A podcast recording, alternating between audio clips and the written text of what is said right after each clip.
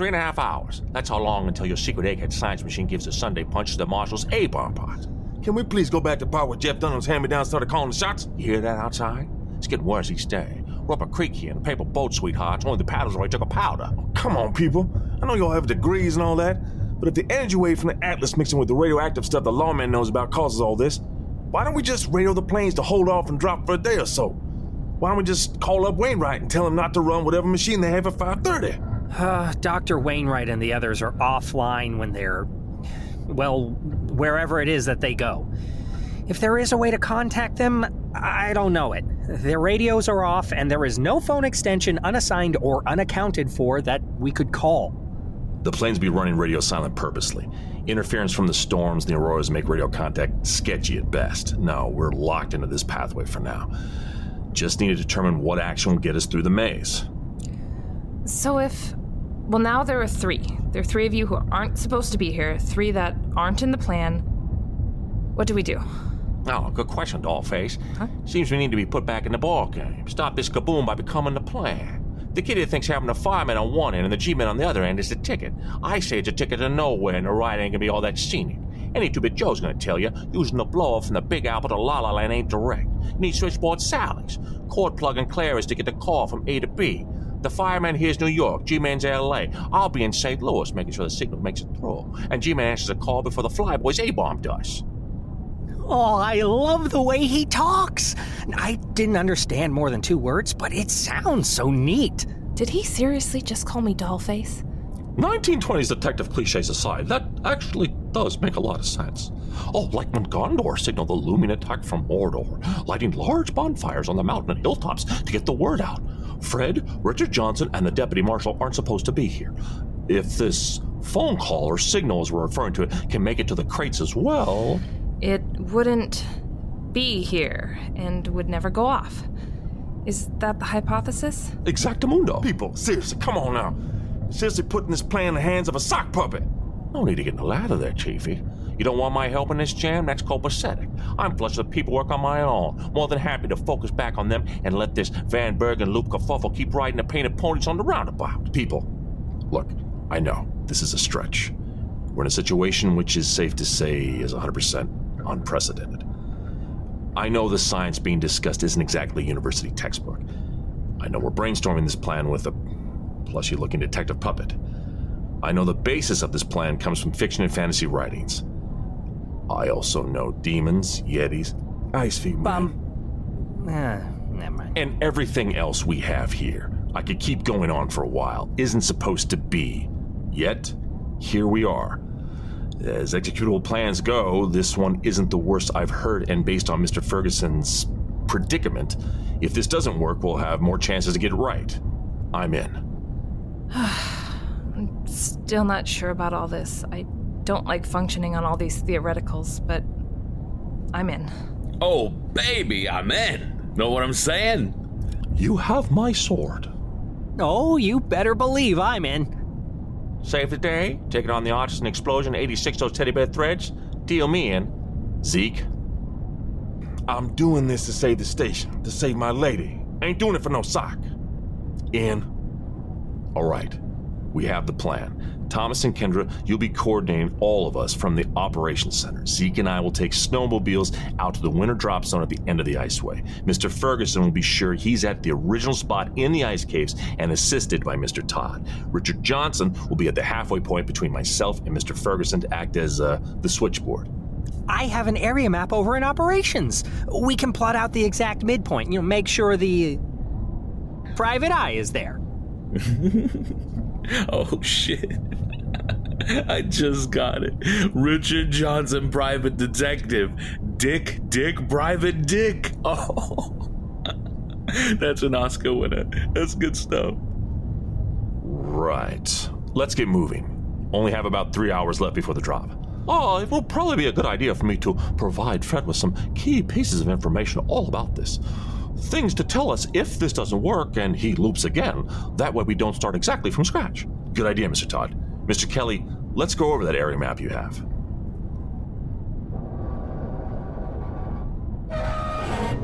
I know it hurts, baby. I know.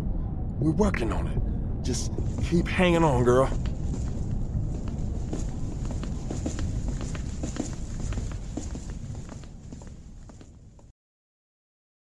Recording started.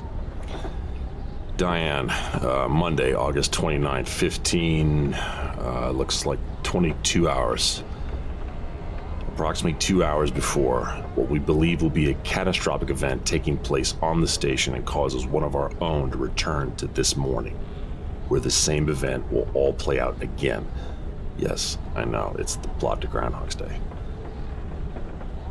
Obviously, let's keep all the ridiculous stuff OTR. Last thing I need is for the new marshal to read how we're working with a puppet and a looping firefighter to save the station from a top secret experiment gone amok. Good God, when it comes out, it sounds crazy. Myself, Kendra, and Zeke and others have a plan set up and will be put in motion right at 1700. if you had asked me a year ago what my life was going to be like now, yeah, none of this would even have been a consideration. I can uh, feel you raising your eyebrows. You're listening to this. You've known me. And it's something that both Franklin and Sydney alluded to. That, and, well, you probably hear it in the background. The growing winds are the ice's way to contend with an imbalance. I'm that imbalance and it's because of my guilt. I've honestly had years to try to push in the back of my mind, focus on the particular crisis at hand. But they're not wrong. That guilt. I am guilty, Diane. You've seen me, watched me struggle for years guilt of my wife and baby dying. And I haven't said anything to anybody, but I have that same guilt over what happened to Chuck and Janet. Their murder. It wasn't an accident, and we all know it. It was murder, and it was about the work I'm doing down here and the very mention of Atlas. And I think, no, I know Jocelyn did it. I know she murdered them. To make me pay. So, yeah. I feel guilty. Because of my arrogance and stupidness, that man and his wife had to pay for my mistakes. Then there's Josh Nichols, Diane. And I honestly don't know what happened. It's it's just flashes in my memory. There's sounds, wind, purple. I don't know. He didn't make it back. Officially, that's the story. He ran off to avoid prosecution, is considered deceased. Okay, that's the story. But there's this spent round I cannot account for. Did I have to shoot him? Did I even shoot at him at all? That is. That's. That's the guilt and I don't know if I even agree with that is guilt.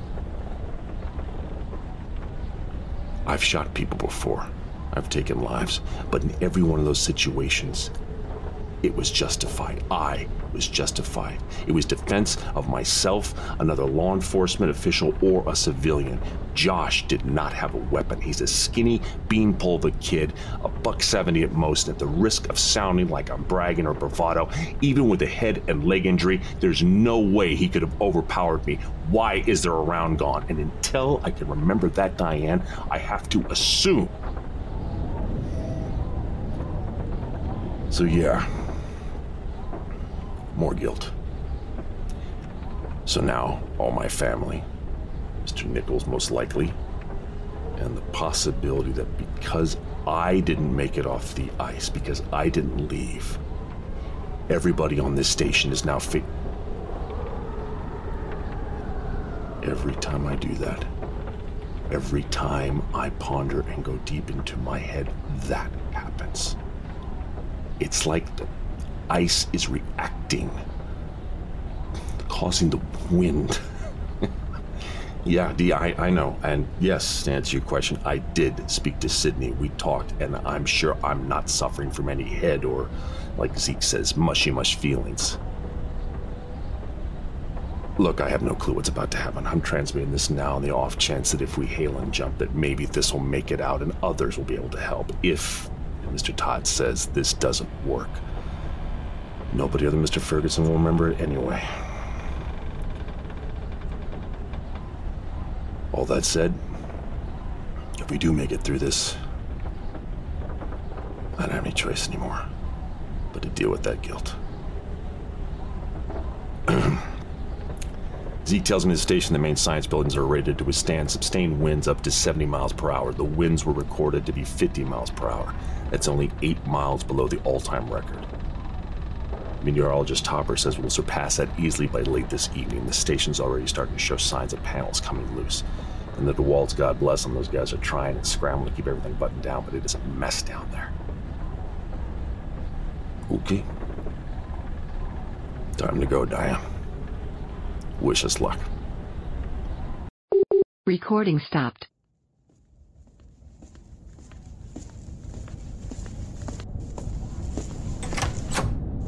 All right there, Eisenstein. I got so much of your comic book stuff whirling around in my head. Trust me, I hail and jump again, I'm gonna spit it all right back out to you. But on a separate topic, you gotta start thinking about doing something with that beer belly, Chrissy. Oh. Your body is your temple, and you need to take better care of that temple. Get some muscle tone and whatnot. More pumping iron like Arnold and less popping fresh, you know what I'm saying? Fred, let me go on record and say nobody knows what you're saying.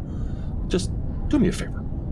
Make sure you tell me Groundhog Day, Final Destination, and When Harry Met Sally. Everything else is just the proverbial cherry on the sundae, okay?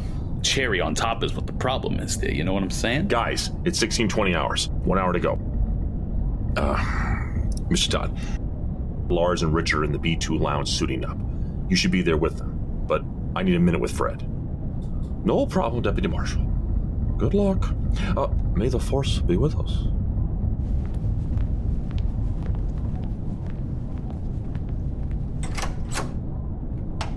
Jesus, nerd. So, what's up, boss? Most of this hail and jump has been solely different.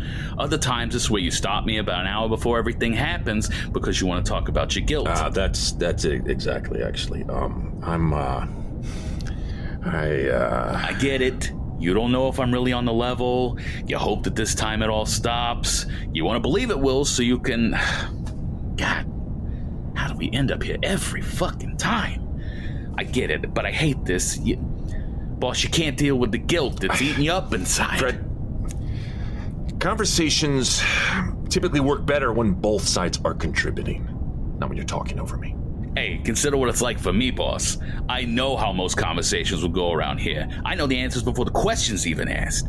These rare moments where events are going a new way, that's a slice of fried gold, baby. Everything else is so boring. Boring. Okay. Is there, in the past Halen jumps, have I said or done anything that might help out our situation, Situation. or in dealing, Dealing with with, the the winds. winds next? Oh, man. Yeah, Yeah. Okay. Well, then tell me, what is it? not that it ever helps. Yeah, so. This just. It really sucks, man. Uh, look, boss. The crash wasn't your fault. It was an accident. You've always known that Charlie and Janet both forgave you for. Never. Do not ever mention that to me again. Do you get me? That that wind outside, that weather, that that's what needs to get you. Because according to what I've seen happen these past jumps, Zeke's gonna tell us we gotta head into the B1 lifeboat and we gotta hunker down. The wind, the weather, that's gotta get you. I don't, boss. I'm not the one that needs to get you. Every damn time. Normally I wake up in my birds without a shiner. This goes this goes the way we want it to. That's gonna hurt in the morning. But look, I get it. Boss, sore point. But do you mind letting me go so we can uh, get on with this shindig? Uh, yeah, right. Um, Thomas wants to see us on the operations deck anyway.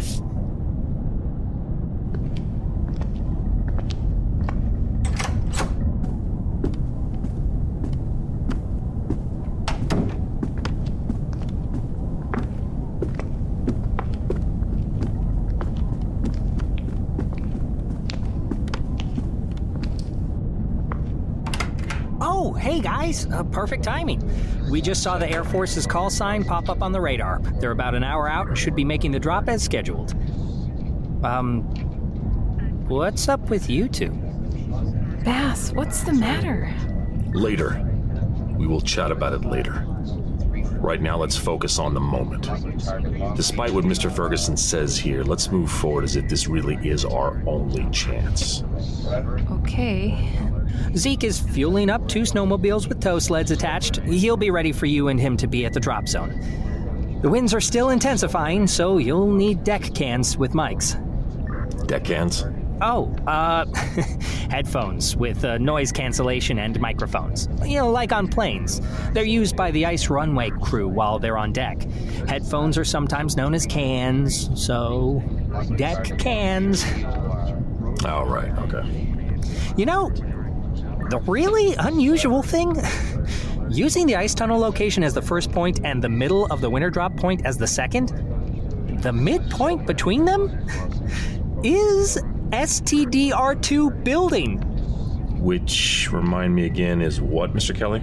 Oh, right. Uh, sorry. That stands for the South Pole Tracking and Data Relay. It's the golf ball looking building way out there. That's where we pick up the data and satellite transmissions from the mainland and is routed back here to the main elevated station. It's, well, like a switchboard station. That's quite the coincidence.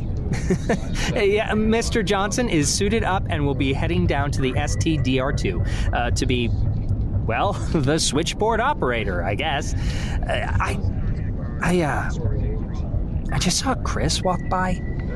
He said he was getting on his cold weather gear for the mission. I, uh, I have to tell you, I haven't seen him like this since, uh, Since we lost Emery. yeah. Ooh, that one was bad. Zeke has his team prepping the B 1 lifeboat. Everybody is on edge unless the wind starts to die down. That's going to be the only safe place until help can arrive. Won't the stronger than normal winds make the drop of supplies too difficult to perform? Oh, well, it's going to be tricky, that's for sure. Uh, the, the planes they're flying are designed to operate in hazardous winds such as these. Uh, their onboard systems are tracking wind speed and direction from the ground sensors we have. Uh, the computer will provide a GPS location and altitude to achieve in order to be correctly placed. Considering the winds, to hit a bullseye, it's it's quite impressive. So, if the wind speed shifts in five minutes from now, the proper location to start the drop shifts with it on their computers? Precisely. Uh, Dr. Jennings and I will be monitoring the Air Force's progress and will radio out to the teams to ensure they're ready. Don't suppose you recall the exact time the flash has gone off in the past, do you, Fred? Down to the second? Oh, yeah, yeah, yeah. I did look one time to see the exact moment was. It was 527 and uh, 14 seconds. You should head out, Mr. Ferguson. Get suited up and get in position with Mr. Todd. Yeah, why don't I do that?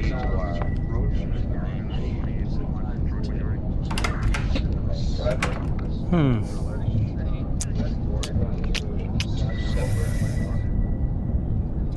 yeah, I'm, uh, uh, yeah, I, I left, uh, the, the, the, I left the dog on. I, the oven's uh, running. I, I, you know, I should go. I'm, I'll be right back.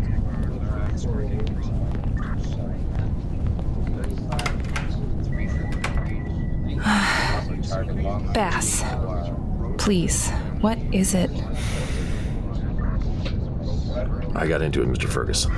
I lost my temper and, um, well, apparently I uh, told him something about my wife in his previous Halo jump. And uh, he referenced it. He told me I shouldn't be guilty. You shouldn't be Bass. Look, I know that this this is a very touchy subject. And I've never pushed and I I will never push you to talk about this. To talk about what it what happened. But it, it's like we always say. Baby steps. You need to address this, sweetheart. I as a scientist, I can't believe I'm going to say this, but Dr. Bremer might be onto something. The ice, it's. Well, think of it like the observer effect. Watching an experiment can impact and sometimes directly affect its outcome. Not, not that all this is an experiment, just that. Well, if this, whatever it is, has its attention focused on you and Fred, if you and Fred weren't supposed to be here because of some plan, the wind, the explosion, I guess in a very loose way you could explain that by the observer effect. So, so then the ice is focused on us specifically. And that is causing this weather and the looping? Like I said, it's very it's a very loose interpretation. I'm still trying to reconcile the whole Halen jumping with Fred. Super time, well, that doesn't exactly apply. The fact that only his memory of events would. I'm droning on. And we have work that needs to get done. Be safe out there. Go save the day, hero.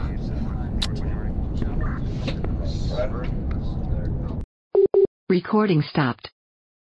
Recording started.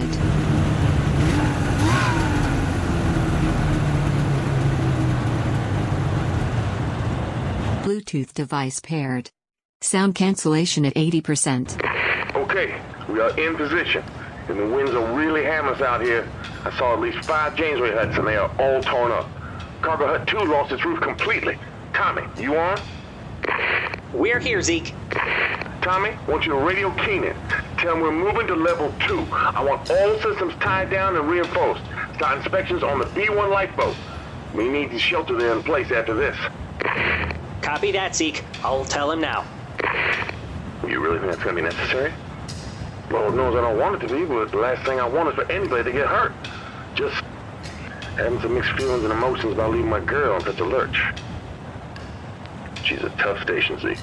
Everything will stand up fine. They always over-engineer these things to take on more than the specs say. Yeah, man. Yeah, I hope you're right. All right, last checks. Making sure everybody is in their spots and ready to go as planned. Zeke and I are in position and set. This is Kendra and Thomas in position and operations. Ready. Richard Johnson, I'm at the switchboard. It's cold in icebox here, but I'm all aces. Red leader, standing by. Was that a ready, Mr. Todd? How have none of you seen or know the reference for Star Wars A New Hope?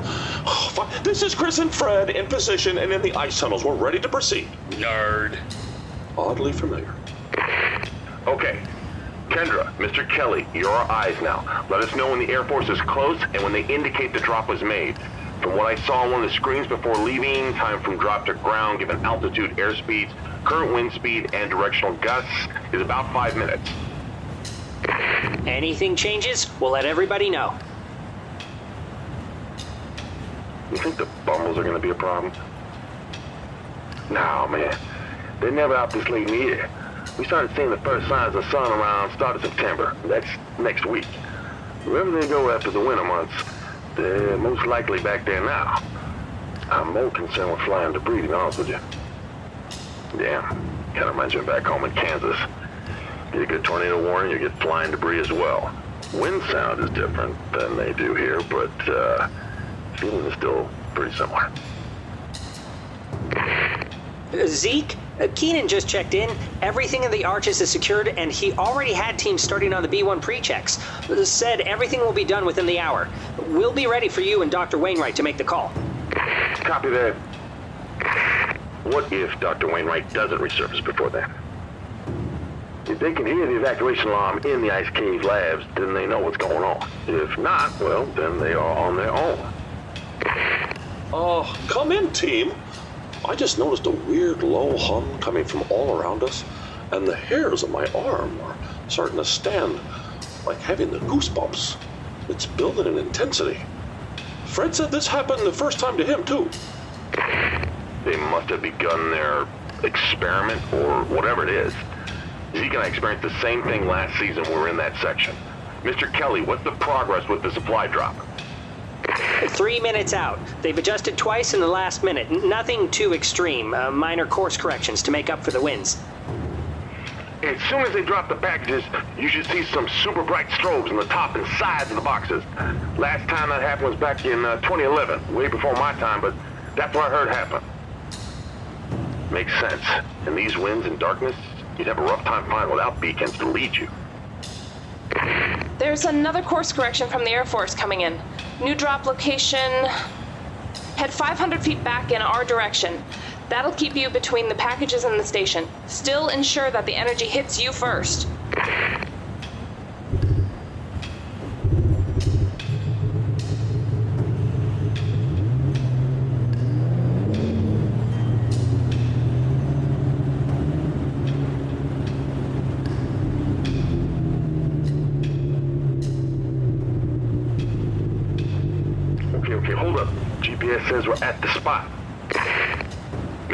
Mr. Johnson, how you doing?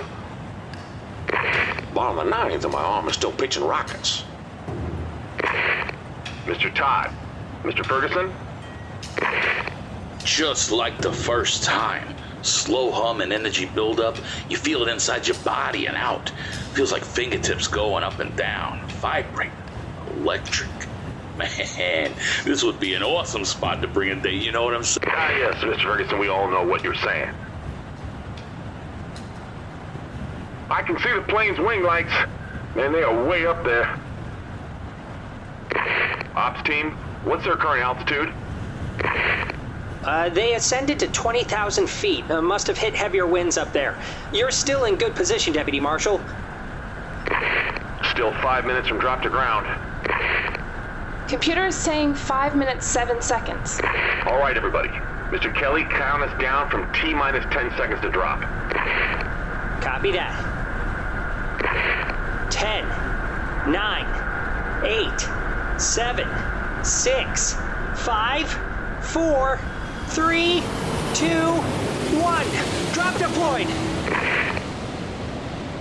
Hmm. Hey, low man. Yeah. You feel that? The wind, it's shifting quickly. Oh no. Oh no, no, no, no, no. Oh, um. Oh, uh, F word. Guys, the winds are, uh, they're making the exact drop location erratic. These systems can't keep up. Five minutes till they land. It's 522. The explosion and loop began at the same time those things hit the ground. Oh man, this vibrating static feeling is awesome. I wonder if this is the reason I'm not wearing boxes when I start the hail and jump again. Ooh, uh, ooh, baby. Why are you standing so close to me? Oh, now I want my memory to get erased. Talking, Mr. Kelly. Where will they land? Uh, the, the system can't predict. As soon as it locks down a location, the winds shift again. It- the whole calculation has to reset. We can no longer say where they'll land. Damn. That means we have to go through this again, and we don't even remember it? I am open to suggestions, people. Oh. You're. You three. You shouldn't be here. Kendra, you got something? What do you got? If the event is created by the Atlas Energy's interaction with the isotopes in the presence of U3, then it's similar to a trinary compound semiconductor. Remove a compound, and it becomes inert. We make sure you're not here. Make sure Atlas doesn't activate. The isotopes can't do. Bass, you, Fred, and Richard head back to the BMF arch as fast as you can. I'll explain while you're en route.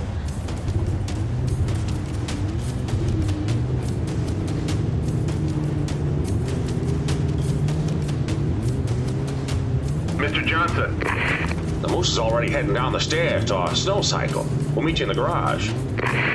Mr. Ferguson, Oh man, I'm so close here, boss.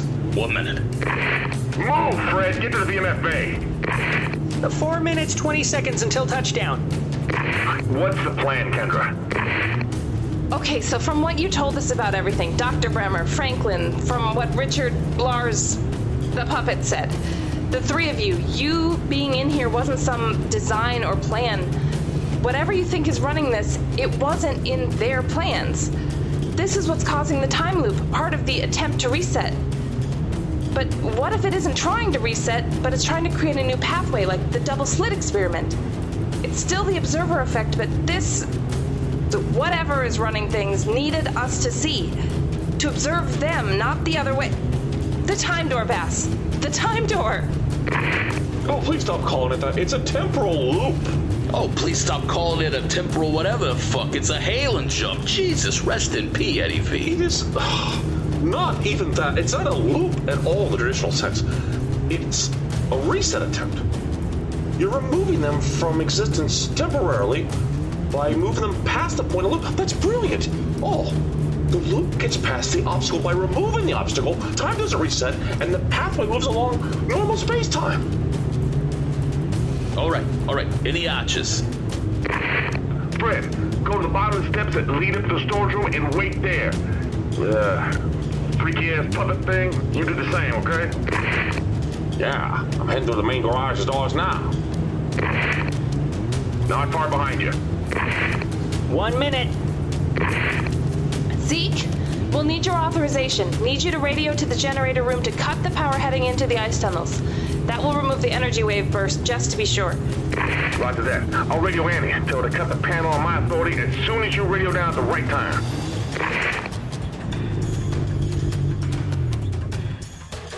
Bluetooth device disconnected. Okay, I'm in the VMF, heading to the bottom of the stairs. Everybody head up the stairs.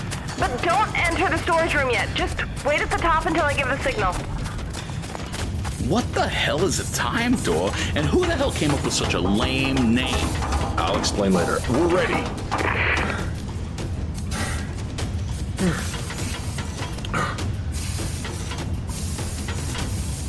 Almost. Almost. Three. Annie, cut the power now. Two. Now, guys, enter. Go.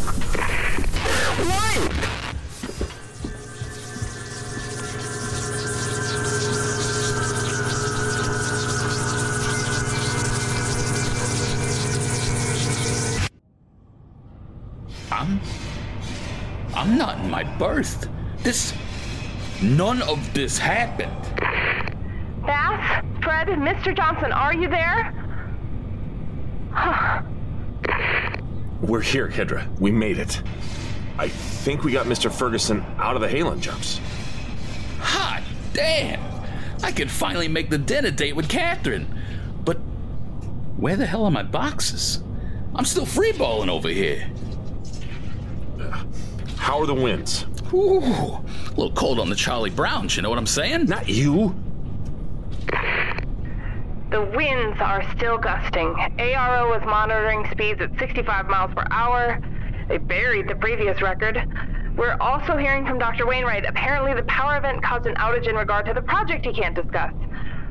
I think we may need to shelter Bass. It's bad. Okay, we're heading back up now. Diane, it's Monday, August 29th. Still 1920 hours. Not that any of us were aware we were in it, other than Mr. Ferguson, but we seem to have exited the Halen jump. With the crossing of myself, Mr. Ferguson, and Johnson through the time door, we effectively were not on station for about a minute, where the effects previously caused time to loop.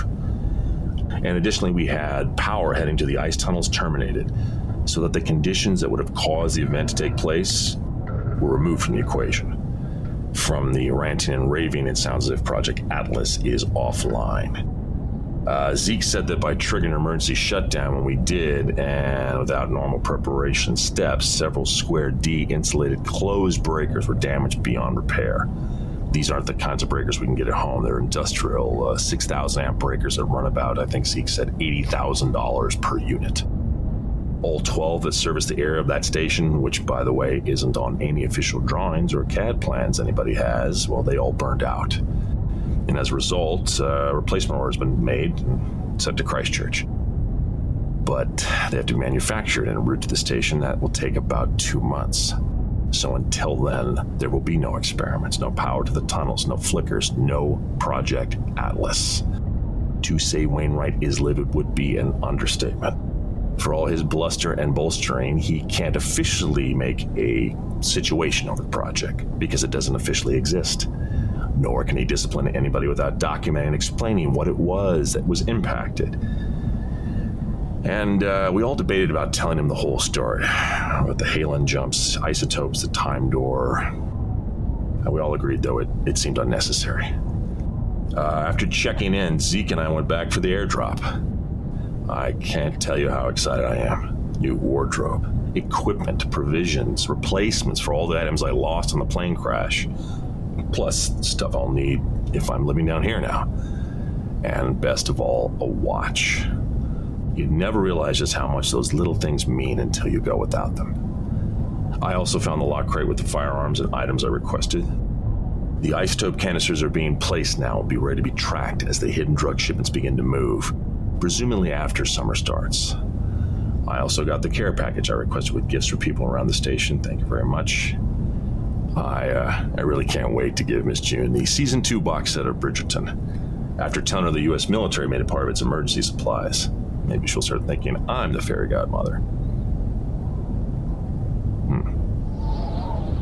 Yeah. uh, as you uh, undoubtedly hear in the background the winds have not abated. They are now at 68 miles per hour. Uh, the B1 section of the station was designed to be fully autonomous in the event of emergency. It has its own mini power generator, heaters that can withstand winds almost double what we have now. Our Zeke is preparing to sound the evacuation alarm within the next hour should the winds hit 70. This, uh, I don't want to believe that this situation is connected to guilt. To my guilt, like Franklin and Dr. Bremer have implied. Because do you realize how ridiculous that sounds? My guilt is causing the extreme weather. well, that's probably no more ridiculous than anything else that happens around this station. If if by by doing this I save lives, save the station, save Kendra, Zeke, Thomas, all my new, know, my new family. Um, well, Dad always told me, shut your blubbering, put on your man bridges, and do the work that needs doing. Fools get lucky, men rise to the challenge. Thank you for sending me the Duster and Stetson, by the way, Diane. They were my dad's, and his dad's before him. They've been the Marshals for over a hundred years and all over the untamed West. they were a part of taming it. That was their calling, their path. Now, it's time for me to tame this land, the untamed South. Time to man up and save the day.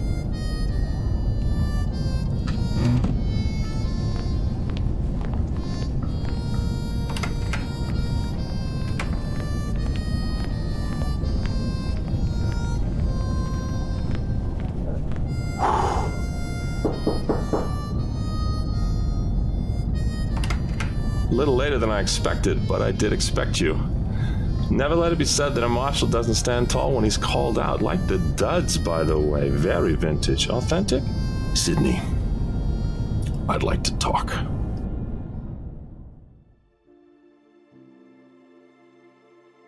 This is Brian Bradley. Thank you for listening to our show. We are commercial free and able to do so thanks to our amazing sponsors. You can help support 90 Degrees by visiting our Patreon page. Go to 90degreespodcast.com. That's the number 90 and degrees podcast, all one word, dot com. You'll find a direct link to our Patreon page where you can make a monthly pledge and get shirts, buttons, stickers, or even a shout out as an honorary station Polie. Speaking of, we'd like to send a special shout out to the following Polies Nick Wolf, Ernest A. Polron, and Padma Numi. Thank you for your sponsorship. It helps and supports us in so many ways. This has been 90 Degrees South. On behalf of the cast and crew, I'd like to thank you for listening. If you liked the episode and are enjoying the series, please remember to give us a like, a share, a tweet, send a raven, or review on iTunes, Audioboom, or your favorite podcast site. It helps us to get the word out and keeps the cold at bay. Until next time. This has been a BMB production.